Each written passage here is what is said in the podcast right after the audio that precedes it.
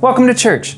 Today, Pastor Bev is going to be continuing our series, Afterlife, where he'll be talking about hell and how it's a place that wasn't meant for people, and how God has made a way so that we don't have to be there one day. If you're new here, we'd love to connect. You can message us on Facebook, Instagram, or by simply texting hello to 587 323 1199, and we will respond right back. I'm so glad you could join us today.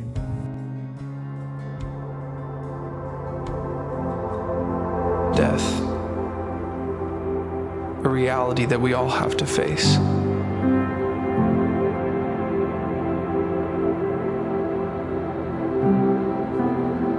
One hundred and fifty thousand people die every single day. Where do they go?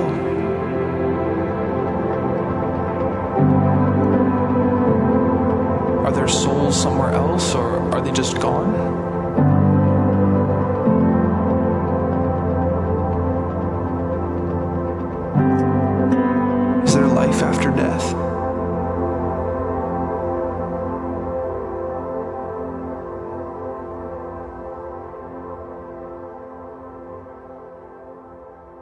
Want to say thank you for joining us either in person or online. It's a privilege to be here with you today. And I do want to mention too, if you want to be further uh, receive further understanding of the residential schools, uh, because of half of the clients that I work with in Benevolent Fund come from the Indigenous community, I've made it a priority for me to better understand what has happened. So on my personal Facebook page, which is open, you're welcome to take a look at a number of videos, some short, some longer, which gives valuable insight into what has happened over the over, over 100 years here in our country and how we can respond. One of the most important ways we can is by listening.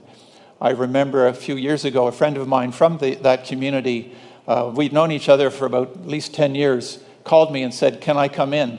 And just want to talk. And I said, Sure. And then he told me his story after 10 years of friendship. And it was, it was sobering, it was shocking. And I went home and went to bed. It was very painful to hear the kind of things that happened.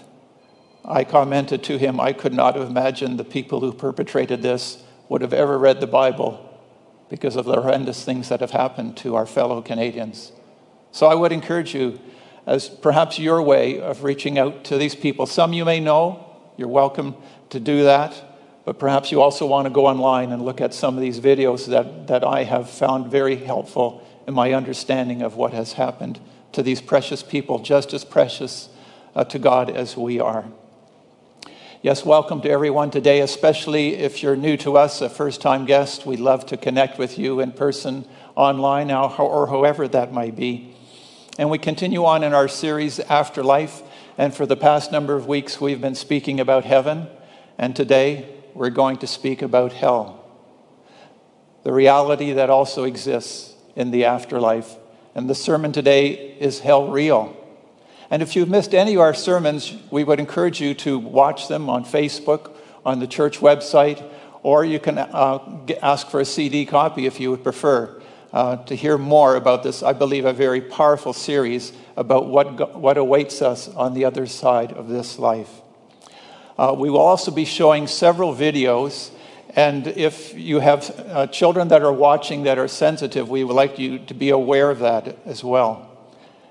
And as with any, any presentation, these, in these videos, these will be the experiences of several individuals. And we just want to make you aware that your, your belief in the afterlife should not be based alone on the experiences of others, but rather firmly on what the Bible says. And then, as other experiences of people fit into that narrative, then that would be appropriate. And before I go further, I want to acknowledge Pastor John Burke, whose material my sermon is based on today. The band 30 Minutes or 30 Seconds to Mars penned these words to their song Kings and Queens. It says, We were kings and queens of promise. We were victims of ourselves. Maybe the children of a lesser God between heaven and hell. Those lyrics remind us of our experience here on earth. We were meant to be children of promise.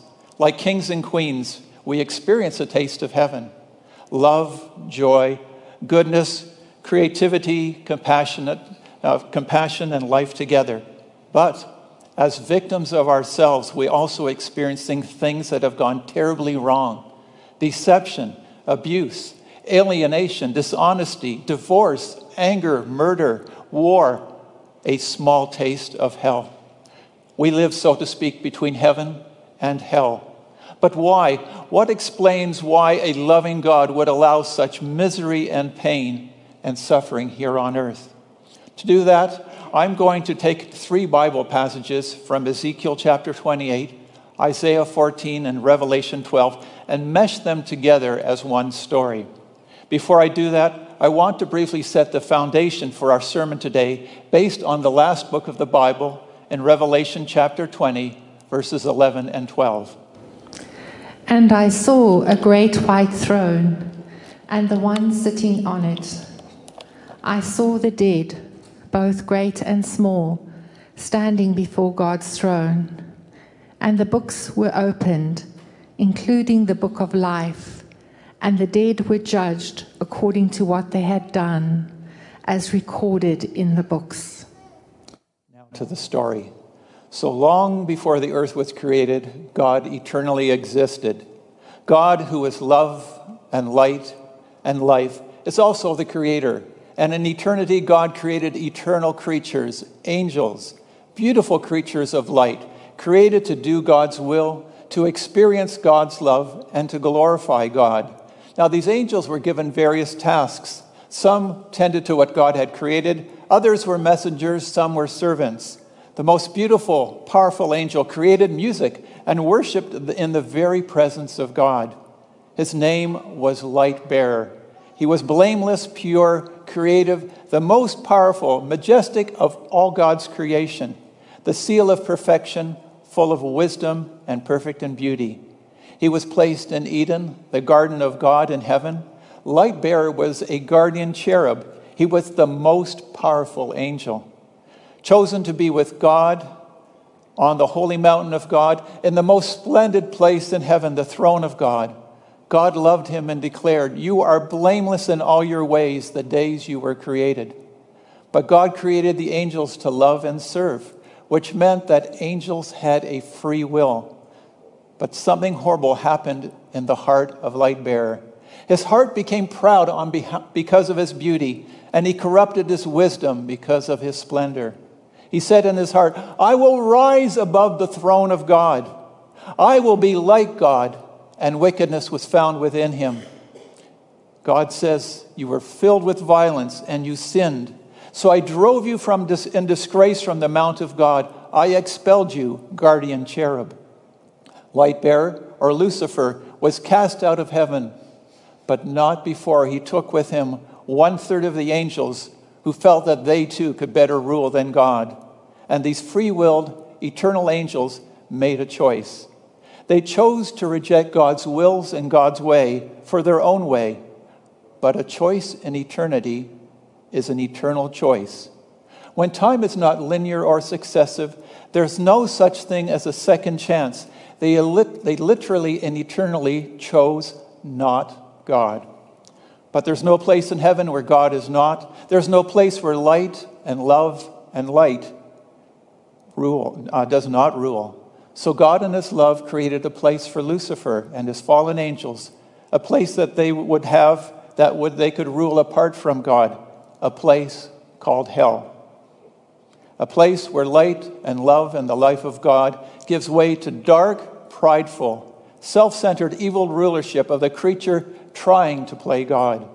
Still, two-thirds of the angels had not eternally rejected God so, how could God lovingly teach them so that the same thing would never happen again? God created again. He said, Let there be light. And a universe was born out of nothing in a great explosion. The angels of God were puzzled. It's so much less than heaven. Time moves only in one direction. And instead of the light of God that gives light to all, there was only a dim, pale light the light of the sun, and only a tiny small spectrum of dull colors. And instead of the living water of life from God's throne, there was a far lesser imitation H2O, water, that all Earth's life would require. And so the angels watched as God created humans in his own image, people who could also choose to love, create, and serve God. And as the angels watched, they realized that God had also allowed Lucifer and his fallen angels access to this new creation. But why? Why would God allow them to follow Lucifer and be cast out of God's presence, to be cast out of Eden? Why let this happen? Then the angels began to see God's mercy, God's love. These humans could not experience but a fraction of the joys of heaven, but they could also only experience a fraction of the sufferings and evils of hell. And God was always near, drawing them, beckoning them to Himself. This was the place between heaven and hell, greatly reduced in experience where humans created to live eternally experienced the knowledge of good and evil and the angels marveled at God's brilliant plan that was unfolding. unfolding. Now, God could abandon humans for rejecting his will and his ways, but God would enter their world disguised as one of them. He would pay his own price for justice and righteousness to be done so that he could forgive and take back all those who would willingly give their lives to him. So God gave them a second, a third, a fourth 70 ch- years of chance to come back to Him, to admit their rebellion, and forever return to God. Something impossible for eternal angels who made an eternal choice in God's presence. Now, God was teaching the angels who had not fallen and humans the cost of rebellion and the power of love, so that all who choose Him could live eternally with Him. And as I said earlier, taking Ezekiel 28, Isaiah 14, and Revelation 12 together, you can see something close to the story I've just told you. As we talk today about hellish NDEs, near death experiences, and how a loving God could possibly create hell, I want you to keep this perspective in mind. Now, many people think that hell is an eternal punishment for finite sins. They say that's unjust and doesn't make sense. How could a loving God eternally punish for fi- finite sins? But is that what is happening? We are not temporal, uh, we are not temporal crea- creations, creatures given eternal consequences. We are eternal creatures given a temporal chance after chance after chance to choose God. And if you understand this, it answers many questions like, how in the world would God allow suffering and evil if He really loved us more than any other? A five year old girl fell on a tile floor and cracked her skull. The doctors had to inject a dye so that they could do a C scan. And in doing that, they discovered that there was blood under her skull. The next day, they had to do so again to discover what was happening because the child could die. When they, when they decided to put the dye the second time, the doctor said to the father, You must hold your daughter. And the daughter looked at her father and said, Daddy, Daddy, why are you doing this to me? The father cried, the mother cried, but he knew something she didn't, just as God knows things that we don't understand either. The temporary pain and suffering that was necessary to save her from something far worse.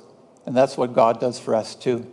Now, one out of 25 people have near death experiences, NDEs, which have convinced skeptical doctors of the reality of the afterlife. But not all of them are as good as doctors have discovered. Initially, it seemed that most near death experiences, the people had a blissful experience. Their senses were heightened, they were met with a welcoming crowd. Uh, they, they, they were like they had never been before in their lives. And so it sounded as though everyone was going to heaven, that it was a blissful experience.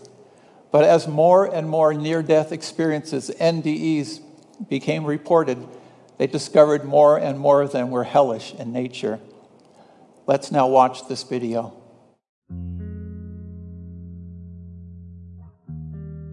I didn't believe in God, let alone an afterlife. But that belief quickly changed one evening in 1977. I was monitoring a patient of mine, a guy aged 40, whilst he carried out an ECG stress test. There and then, in my office, he had a cardiac arrest and dropped dead to the floor.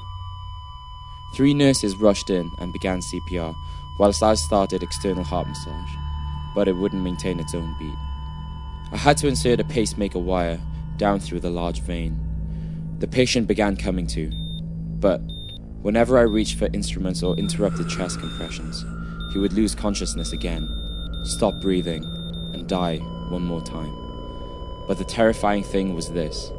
Each time he came around and began respiration, he would scream, I'm in hell! And plead with me not to quit. This literally scared the hell out of me. Every time I quit, I was sending him back there. He looked petrified. After this happened a few times, I dismissed his complaint and told him to keep his hell to himself until I was finished fitting the pacemaker. But the man was beyond serious. How do I stay out of hell? Pray for me. Pray for him? I thought. I was a doctor, not a preacher. Pray for me. He repeated. It was a dying man's request.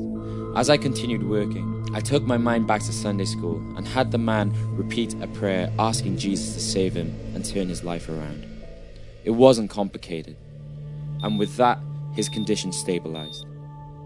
I asked the patient a couple of days later to explain what he saw in hell. But he remembered nothing, as if it was wiped from his memory. He did, however, remember everything after the prayer. Seeing us work on his body, a pleasurable experience of brilliant light, lush vegetation in a narrow valley, and meeting his deceased family, his stepmother and birth mother, who had died when he was just 15 months old. The whole experience changed everything I ever believed.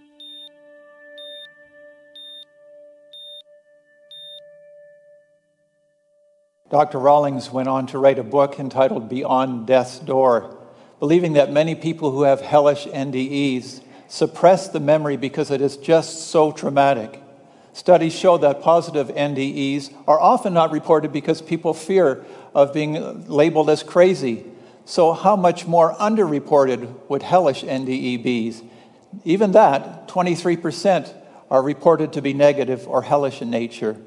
A Dutch researcher, Dr. Pim van Lommel, summarizes hellish NDEs in this way To their horror, they often find themselves pulled even deeper into profound darkness. The NDE ends in this scary atmosphere. Such a terrifying NDE usually produces long lasting emotional trauma. Now, the exact number of people experiencing such a frightening NDE is unknown because often people keep quiet out of shame and guilt. Most don't talk about their hellish experiences, and I don't want to either. But to ignore this is possibly the most selfish, unloving thing I could do. Jesus taught that hell is just as real as heaven. He spoke of an outer darkness with weeping and gnashing of teeth. He spoke of a pit, of a fiery place, levels of a world turned away from God. And Jesus made this clear that God doesn't want any human being going there. Then why would anyone end up in hell? Jesus said in John chapter 3, verses 19 and 21. God's light came into the world, but people loved the darkness more than the light, for their actions were evil. All who do evil hate the light and refuse to go near it, for fear their sins will be exposed.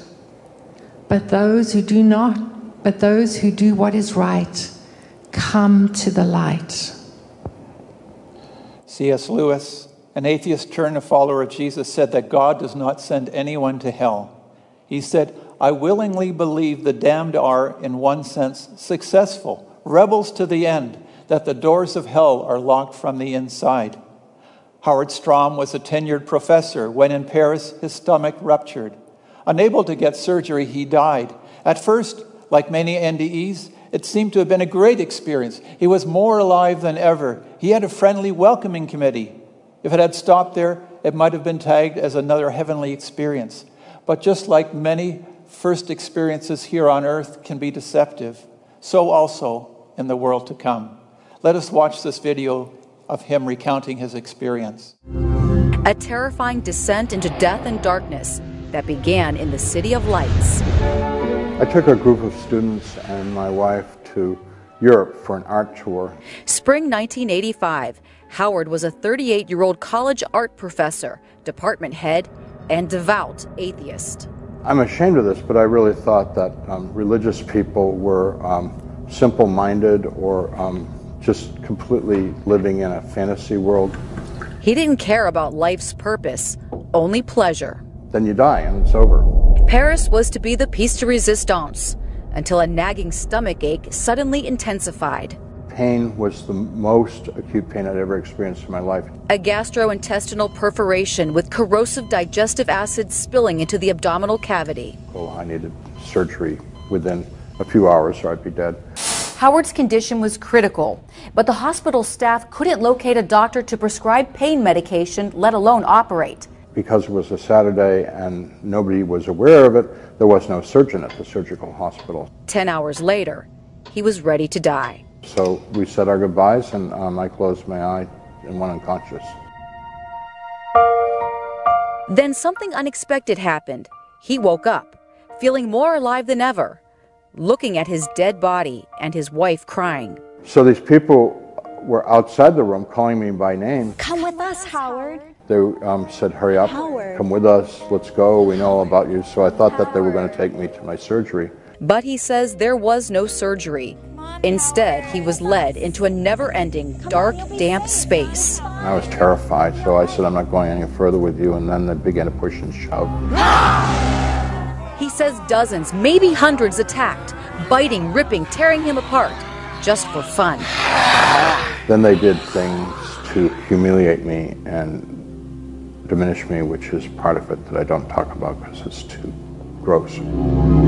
Was this hell? I don't think I was in hell. I think I was being processed, sort of like um, this was my indoctrination to become like them.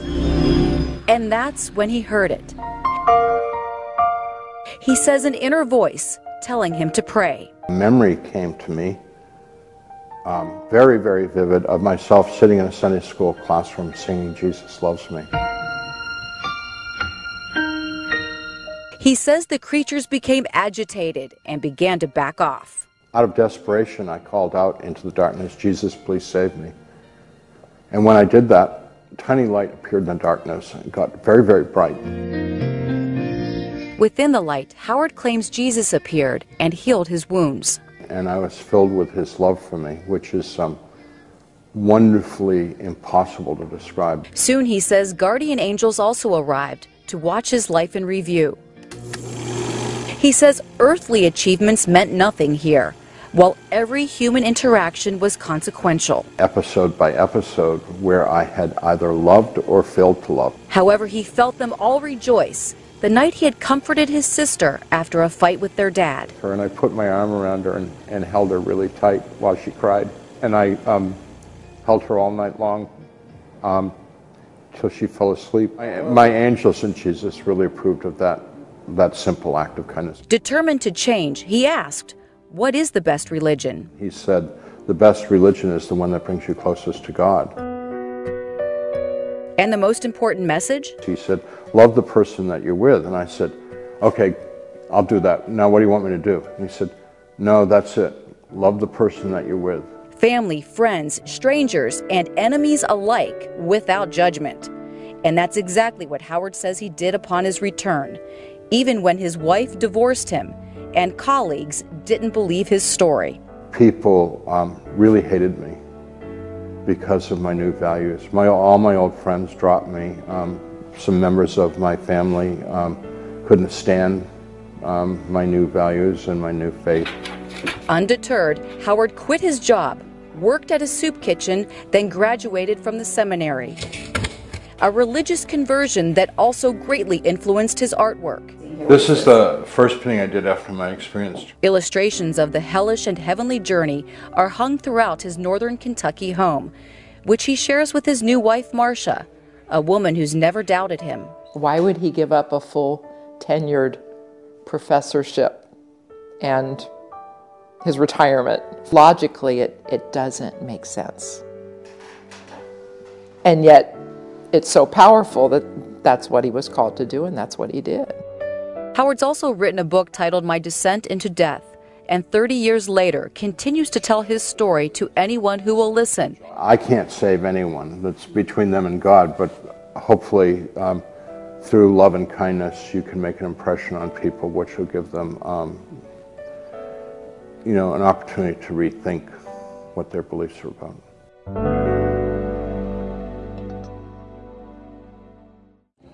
God loves us like no other, and Jesus expressed in Matthew 25 that hell is not created for people, but for the devil and his angels.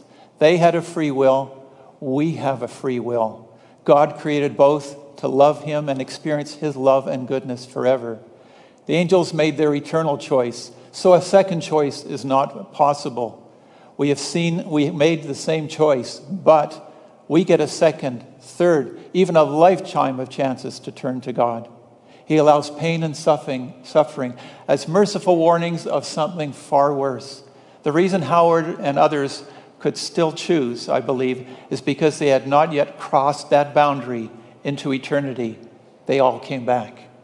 It says in Romans 3, verses 23 to 26 For everyone has sinned. We all fall short of God's glorious standard. Yet God, in His grace, freely makes us right in His sight. He did this through Christ Jesus when He freed us from the penalty of our sins. For God presented Jesus as a sacrifice for sin. People are made right with God when they believe that Jesus sacrificed his life, shedding his blood. The sacrifice shows that God was being fair when he held back and did not punish those who sinned in times past. For he was looking ahead and including them in what he would do in this present time.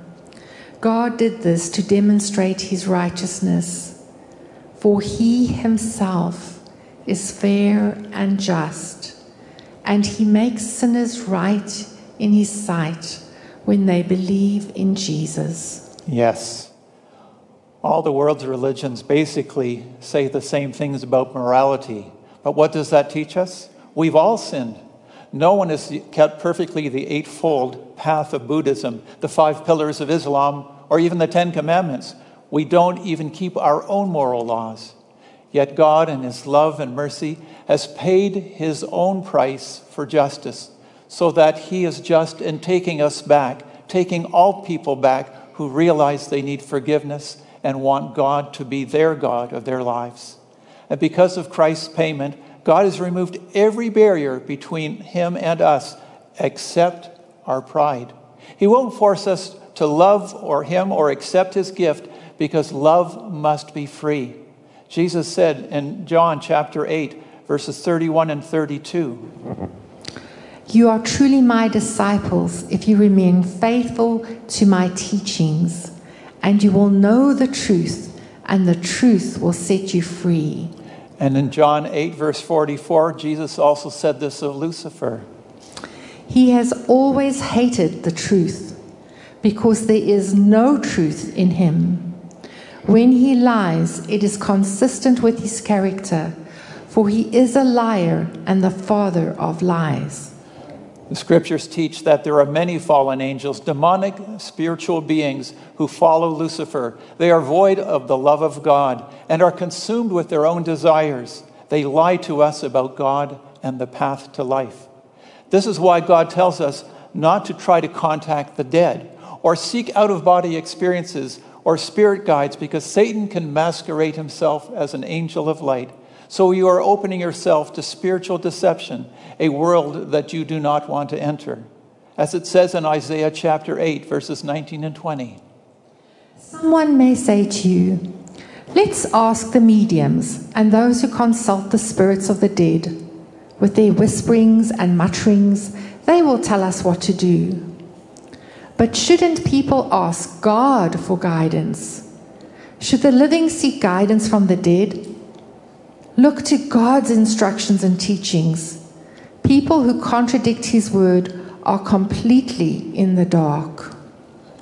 So let me unmask one of those lies. Some of you may be hearing and thinking, that can't be right. How can God only save those who have heard of the name of Jesus?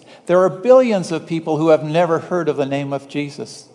But think about what that does. With the smokescreen of caring for people you don't even know, you hear lies that can effectively keep you from getting right with God. The irony is that God loves all people, so why do you think God would care less about them than he does of you? The truth is, we don't know why God deals with people, or how God deals with people who have never heard of the name of Jesus. In Matthew 18, verse 14, Jesus said, It is not my heavenly Father's will that even one of these little ones should perish. The truth is, but we need to be concerned about ourselves before we are concerned about others, because Jesus said this also in Luke 10, verse 16. Anyone who rejects me is rejecting God who sent me. So don't reject Jesus because you are concerned about others. We know there will be people from every tribe and every language in heaven, so don't, don't judge God, but rather seek Him. But why doesn't God just make it so that everybody could go to heaven if that was His will? He can't do that because love requires a free will. What would God do with Hitler or anyone who does not want to submit to Him, to His rule? Force him? Take away his free will? But he'd be a slave, a prisoner in heaven, not a loving child. If left with free will, he would certainly eternally want his will over God's will, and he would have to be cast out of God's presence.